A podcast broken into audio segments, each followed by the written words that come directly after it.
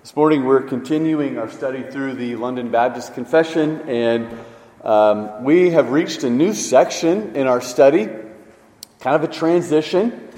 Uh, we covered the first principles in chapter 1 through 6, and from chapter 7 all the way through chapter 20, we then covered the covenant and all of its ramifications. Well, now we've entered this uh, last or next to last section of the confession, which uh, centers on God centered living, the freedom and boundaries of the Christian life in chapters 21 through 30. And today we've reached chapter 21. In fact, we're going to cover it today and next week as well of Christian liberty and liberty of conscience. And as I hope you'll see in a moment, this is very important stuff, uh, very interesting stuff as well. I want to just, as usual, begin with a few opening questions. Let me ask you, what, what do you think of when you hear the term Christian liberty? Just what comes to your mind? Freedom in Christ. Okay. In what respect? What does freedom in Christ mean? Freedom from what? I guess freedom from sin. That's good. Yeah. Amen. Mary? I think of like footloose in the sense of like there's a lot of things that people think oh we should really do that, but it's like there's actually a lot that we can do because it's not really about specific things. It's about like our heart and how we do like world. Okay. So maybe you're thinking of freedom in relation to like legalism or tradition or the opinions of others. Okay. What about liberty of conscience? They're synonyms, but what comes to your mind? How do you define those things? I'm trying to get you guys involved early, right? To get the juices flowing. Mary, yes, thank you. Is it like the passage where you give the weaker brother and the stronger brother, where some people like their conscience is what makes something sinful around something? Absolutely. So uh, Mary brought up the weaker brother. For example, Romans 14, or even in 1 Corinthians when there's talk about meat sacrifice to idols. And in the sense of, of, of our conscience, not, you know, Jiminy Cricket, uh, let conscience be your guide ultimately, but in some respect, our conscience and the freedom, the freedom that we have in conscience. I'm going to obviously define those things, but Okay, so those are good things to get you thinking. Um, when we seek to define these two terms, though, I, I do want to say first, sadly, um, what we often associate with Christian liberty nowadays is I'm free to live however I want. That's one common maybe abuse of this doctrine. Christian liberty is, you know what, I can do whatever I want and I don't have, you know, only God can judge me. Um, now, as we will see, Christian liberty is freedom from the doctrines and commandments of men. That's what our confession says. But most specifically, it's freedom from the law as a covenant, freedom from the dominion of sin, Satan in the world, and it's freedom for a purpose. In order that we may walk in obedience. So it's not just a, a doctrine where it shields us from being judged by others, although it is. It's also, it's ultimately a doctrine that's aimed at producing in us positively genuine, God pleasing, God glorifying obedience. All right, so in liberty of conscience, similar to this, uh, our freedom from the dominion of others over our conscience, right? You're not, maybe you've heard it say this way, you know, you're not the Holy Spirit over me, right? Uh, because it's before our own master that we stand or fall. But this does not excuse the fact that we have a duty before God to have a conscience rightly informed by His Word. We do have liberty of conscience, but all our conscience is informed by something. And it's we're called by God to have it informed by His Word. So these are these are a few just opening things that I'm, I'm throwing at you, um, and Uh, my goal is to show you the importance of this chapter. Some have said and made the argument that this is one of the most important chapters in the entire confession. And, and I think I probably agree with that. I would agree also, some have said that this doctrine is central to distinguishing Reformed Baptists from every other form of Baptists. And I think I would agree with that as well. I want you to think about this as you consider these quotes. Right? Think about how important it is. Think about how it's central to distinguishing Reformed Baptists from everybody else. Not to say that we're better than everybody else, but like it's a distinguishing mark of Reformed Baptists. Think about these quotes. John Calvin. Christian liberty is a thing that is principally necessary especially as an appendant or a subordination or attachment uh, uh, implication of justification. And it avails not a little to the understanding and the strength thereof of our justification. Because unless Christian liberty be held fast to, neither Christ nor the truth of the gospel nor the inward peace of the soul is rightly known. Don't you want to know Christ? Don't you want to know truth? Don't you want to have inward peace? Without Christian liberty, these things fall apart. That's what Calvin is saying. That's important. John Owen, the second principle of the Reformation, whereupon, whereon the reformers justified their separation from the church in Rome, was this that Christians were not tied up to blind obedience unto church guides, but were not only at liberty, but also obliged to judge for themselves, as into all things that they were to believe and practice in religion and the worship of God. The second principle of the Reformation? Can you get like any more important than that? Like justification, clearly going to be the first right? How we're saved. Right next to that, the second principle of the Reformation you are free to judge for yourself how you want to live and how you want to worship.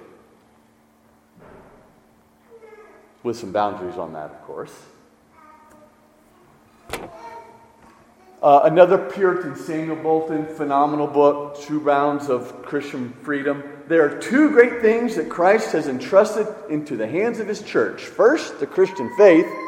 That's pretty central. Second, Christian liberty.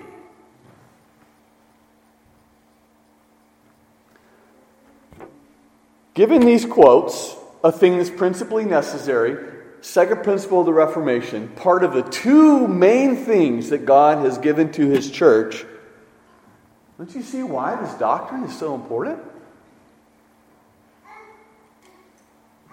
Let's see here. This doctrine is important because it's central to our understanding of the Christian life. This doctrine is important because it's directly related to justification, sanctification, and worship. Its doctrine is important because an error here can overthrow the entire gospel.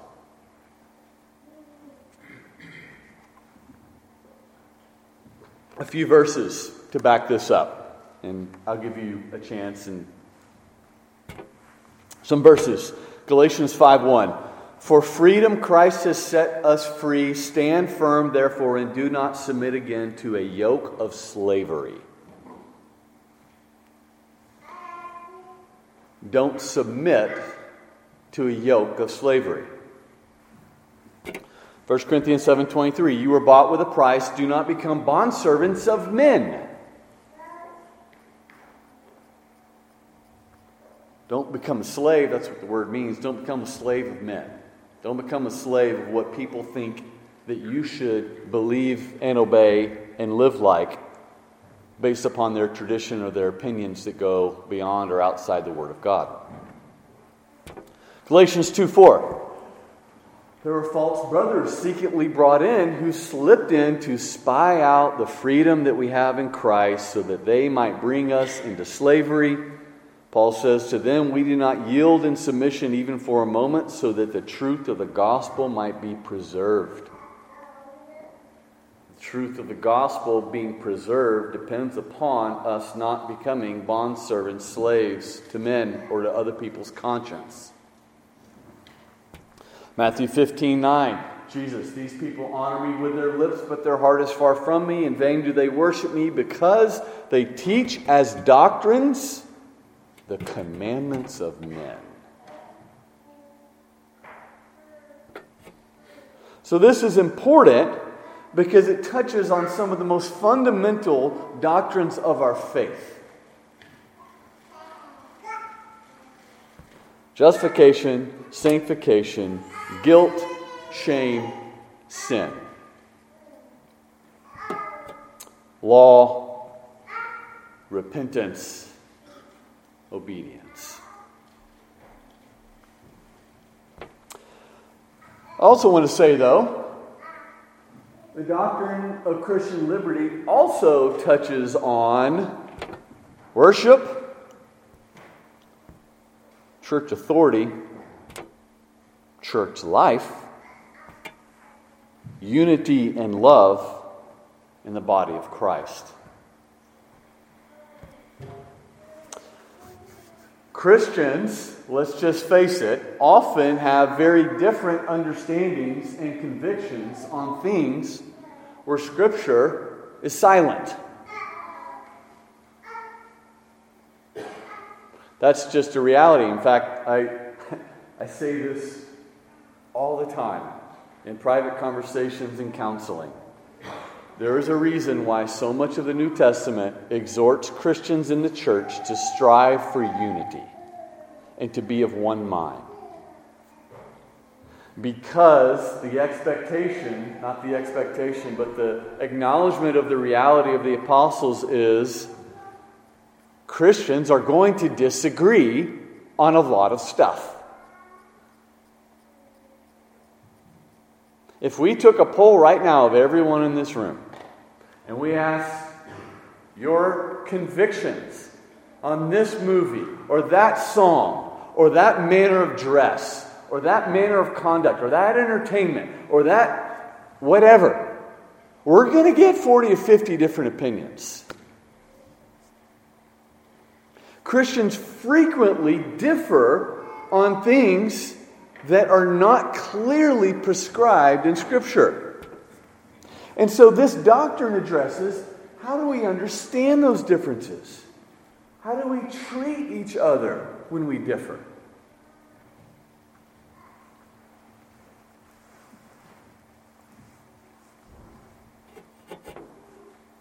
This is where this doctrine is important. Let me give you a few examples to stir the pot a little bit. I, this is introduction, all right? We're really going to jump into the doctrine next week, but uh, yes, I'm going to stir. I want to get you thinking.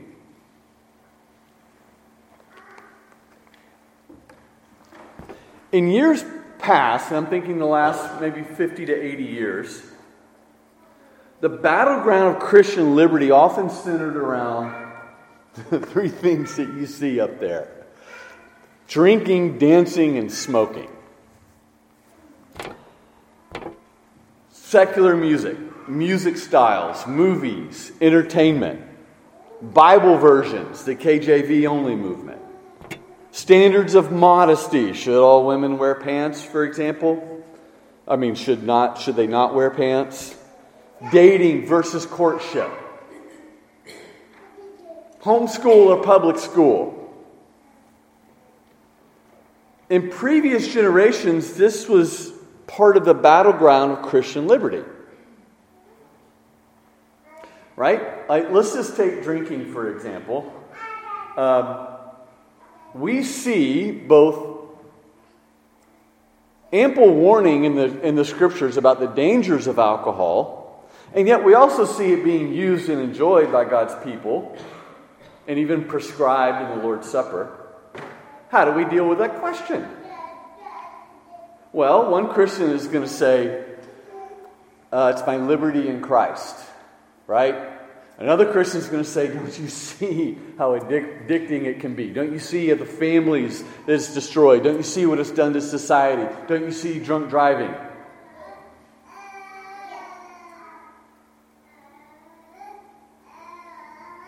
Take the issue of, of dancing. well, this can lead to sexual promiscuity. Christian has no business doing that. You see smoking, your body's a temple of the Holy Spirit. My point in bringing those up is not to give you a right or wrong answer. That's not my goal, and that's not the confession's goal either. It's to show you this doctrine touches on where Scripture isn't explicit. Does the Bible say, Thou shalt not dance? David danced before the ark.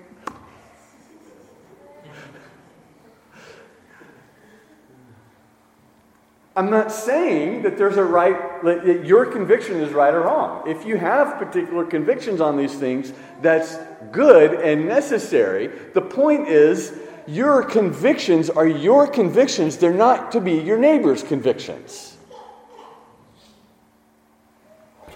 In our day, though, I'm going to stir the pot a little bit more. I think we've moved a little bit beyond those things.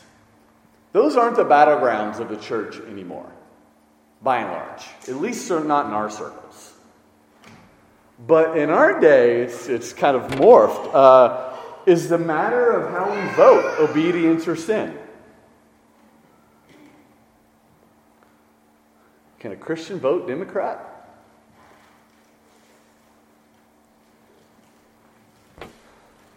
Uh, do you recycle?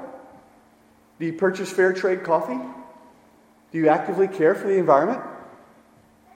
How can you be a Christian and not recycle? You think I'm joking? Should we shop at Target or Starbucks? These places are hostile to Christian freedom. I mean, to Christian religious freedom. Right? They're promoting the, the, the homosexual movement. They're giving their money, Starbucks, to, to all these horrible anti Christian groups and movements. How can you, as a Christian, purchase something from them when they do that?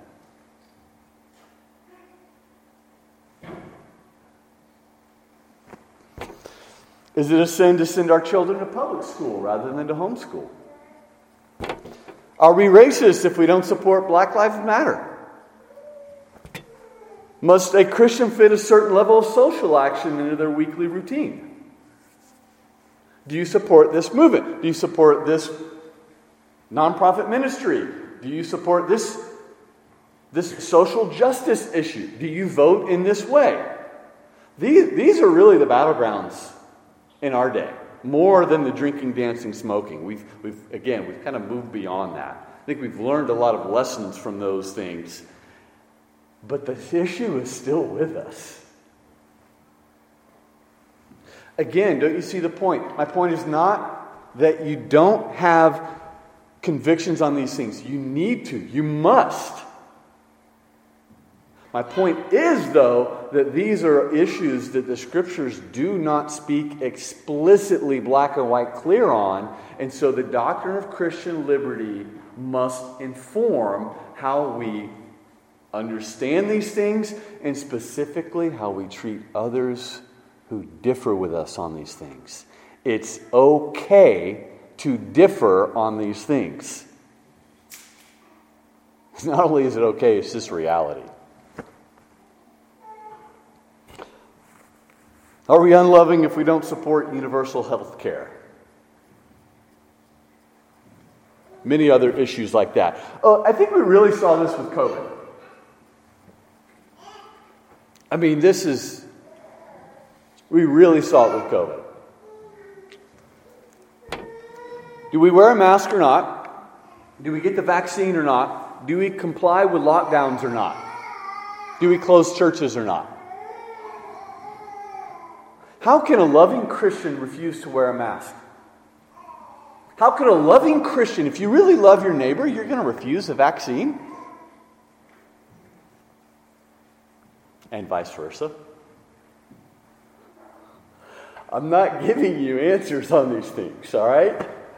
I'm showing you this is Christian liberty. This is, you know, if you look back at what COVID, all kinds of Christians were defining what was loving and what was unloving, what was obedient and what was sinful, what helped the gospel, what hurt the gospel, what furthered evangelism in the church, and what hindered it.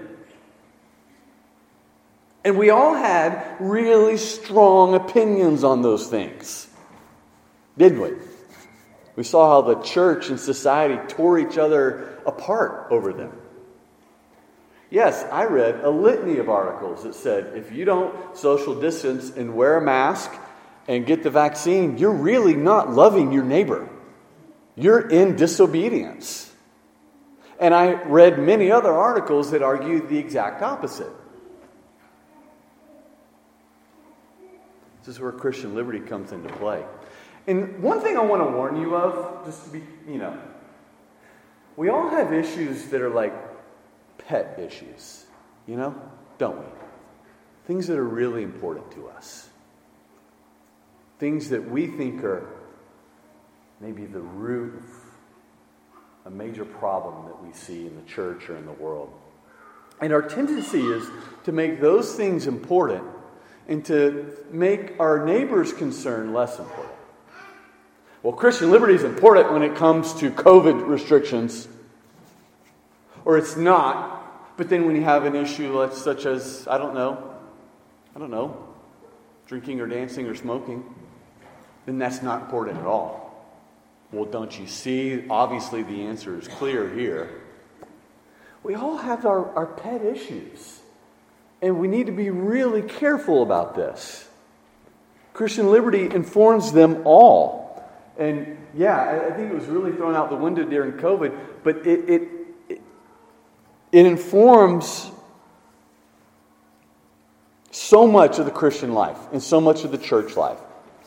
And we need to be careful just because we see maybe alcohol is a huge problem in the church, but um, I don't know, music styles isn't, or vice versa, where we have our pet issues and we may give lip service to Christian liberty, but we treat others with contempt if they differ with us. So, you may have strong feelings on a lot of these things that I just listed. And that's good and that's necessary. But Christian liberty touches on the fact and the reality that where Scripture is silent, we are free in Christ to draw our own conclusions.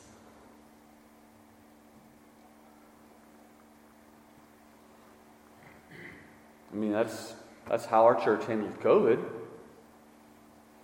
If you want to wear a mask, wear a mask. If you want a social distance, we can make sure that nobody comes near you.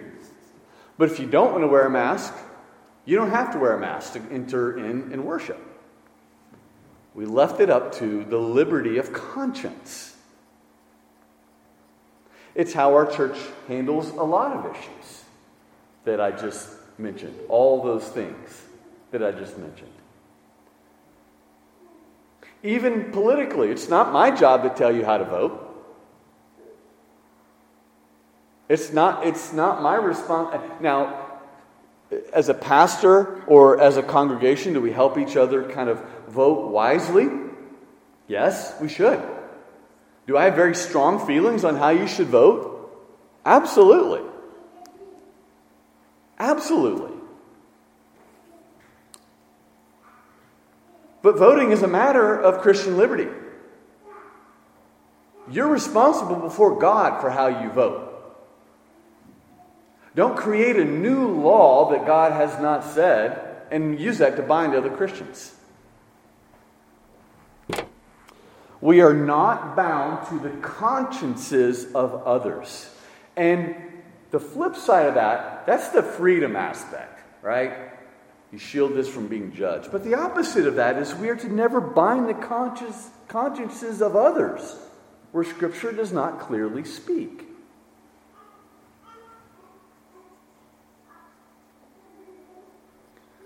I'll give you a chance for a comment just a moment. One more thing, one last thing. I want to say, well, the two last things. I forgot about this slide.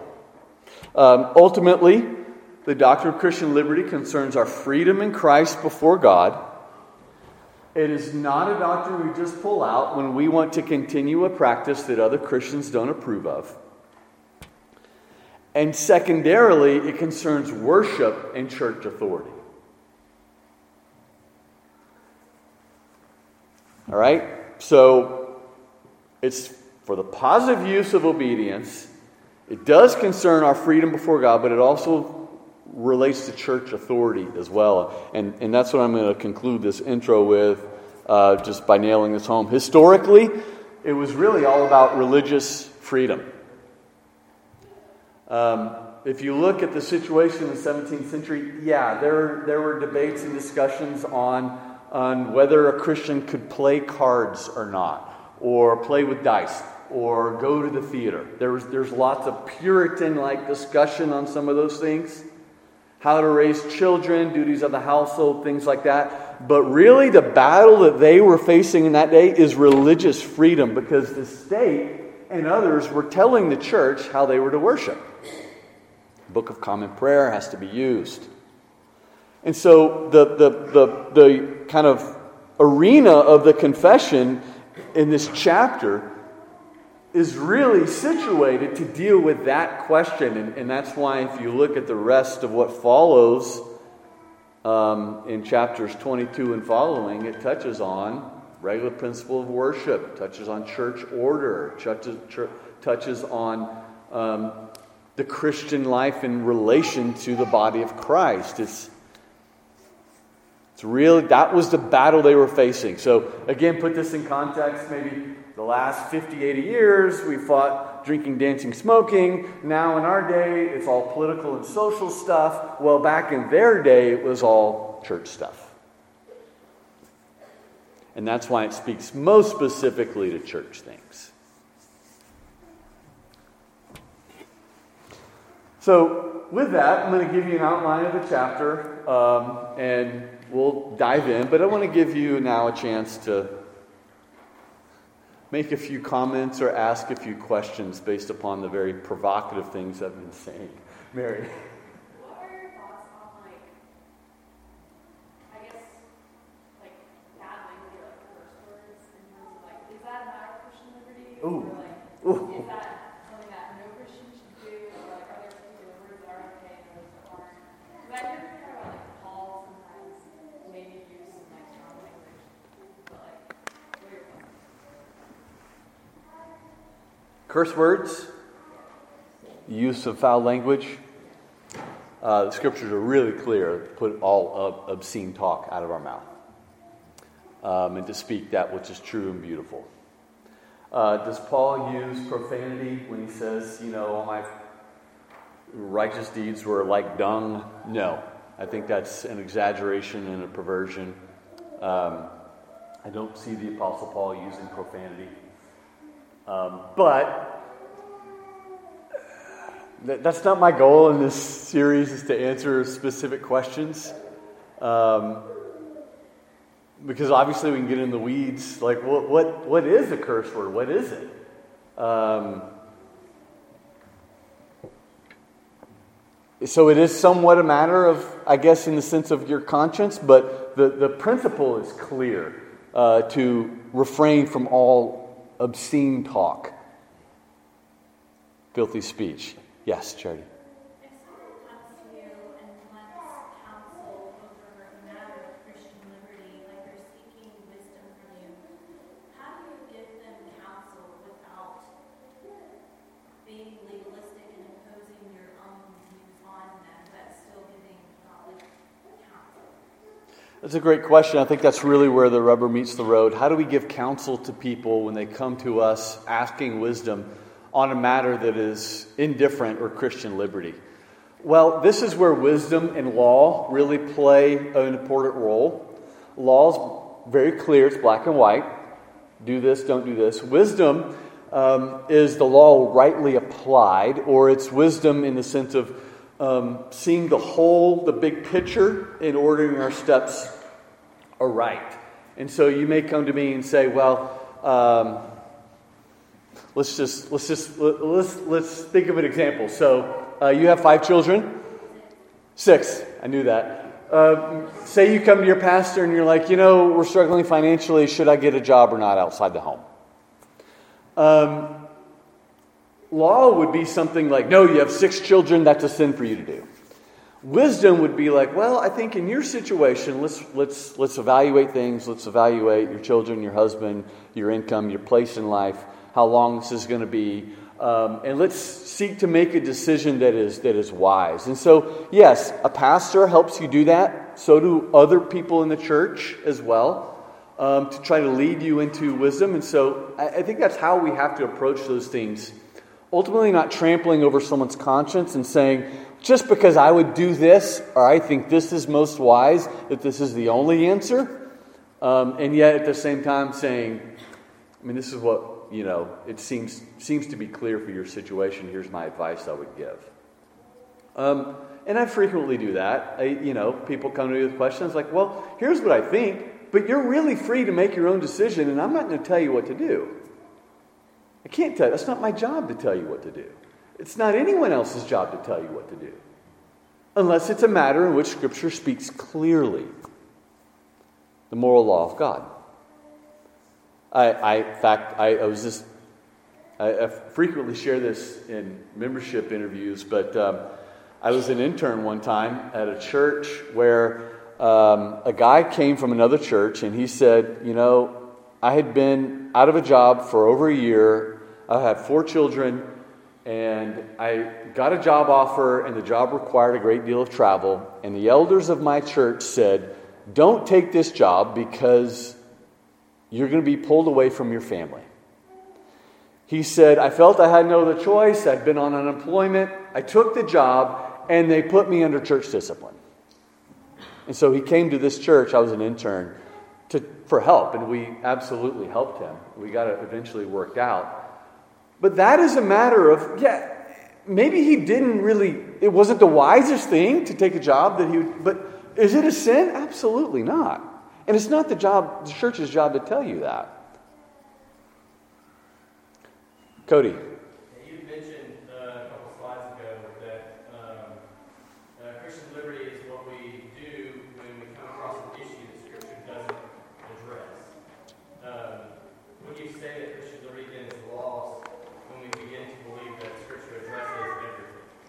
Absolutely. So what we've seen over the years, the Christian liberty being lost is usually in a biblicist circle, right? You don't have Christian liberty in a biblicist circle where the Bible answers everything. And that's also when you have preaching from the pulpit that is addressing everything that shouldn't be, right? Where it's just politics in the pulpit, you know, every Sunday. Yeah. So I think that's such a good point that like the hermeneutics, like how we're reading the Bible, um, the way that our chat, our confession first addresses the covenants, and then goes to Christian liberty, and then goes to the church. Uh, that's, that's, such a great point. Um, yes, we, we need to be careful falling into thinking that the Bible speaks on every issue. And that's its goal. Or into thinking that all the Bible and God cares about is just making us into perfect people. I mean, have you read the epistles? There's not a whole, I mean, there's a lot of heart issues discussed. But there's not a lot of specifics. This is how you should dress. This is how you should entertain yourself or not entertain yourself. How much does the, do the epistles speak about politics or social endeavors? Hey, we can talk about things like abortion. That's a huge issue, and that's an issue that, that, that the law of God clearly speaks on murder, right? But at the same time, in our day, it's more of a political issue. How much does the Bible say Christians be active in political issues? like our, our level of opposing abortion, what we do and what we don't do, is somewhat of a matter of Christian liberty. Do we, do we, do we picket and preach outside abortion clinics? Um, do we, you know, hold rallies and, and, and marches? And I mean, those are things we're free to do, but where we step over is we say, if you're not preaching a street preaching ministry at an abortion clinic, then you're disobedient. That's trampling on Christian liberty. And take that over any other issue, social or political issue we're talking about. We have to stick to the text. In fact, our sermon in the next hour is going to be on the centrality of the cross. That's what the scriptures, the epistles particularly, nail down. The cross is to be the center of Christian teaching and preaching, and everything is to flow out of that. Did I see another hand?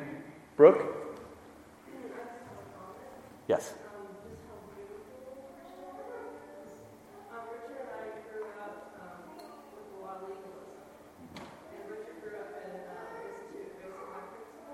So did I. So you go to these conferences, everyone dressed the same, listen to the same music, did the same, had the same convictions. And so it's so beautiful to see the body of Christ with with Christian liberty and variety.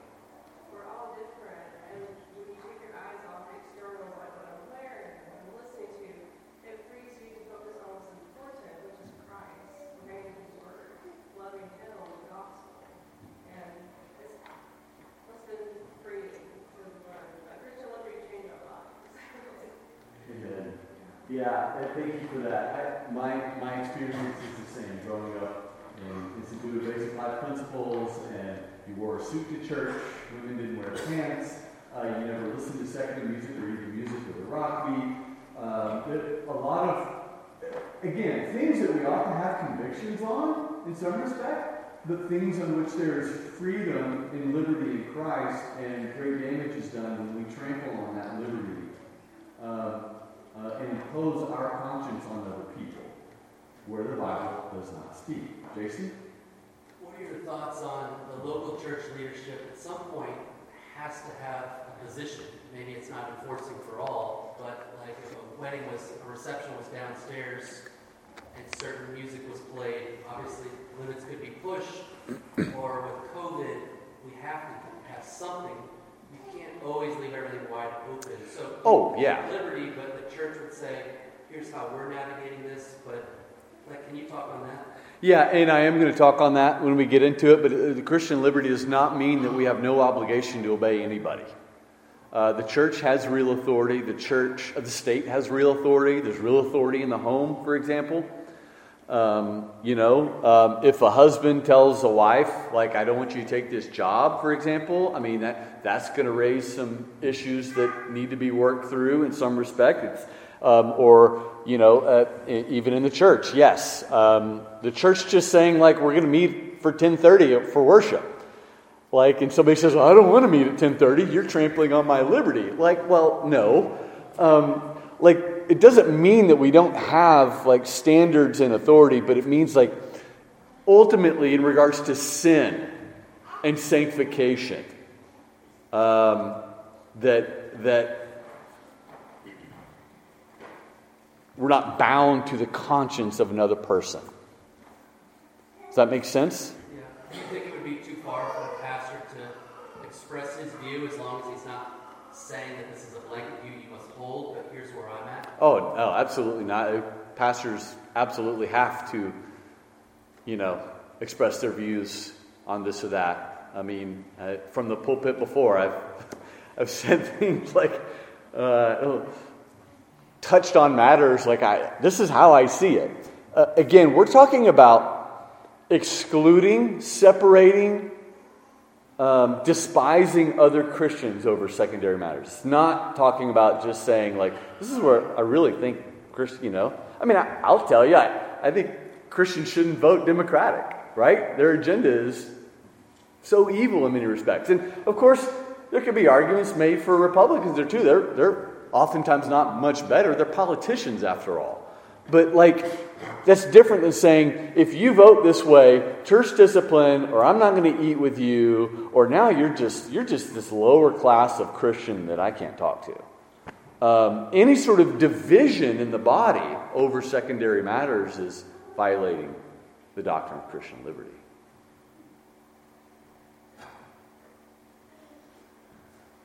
Well, we're not going to have time to jump into anything, so um,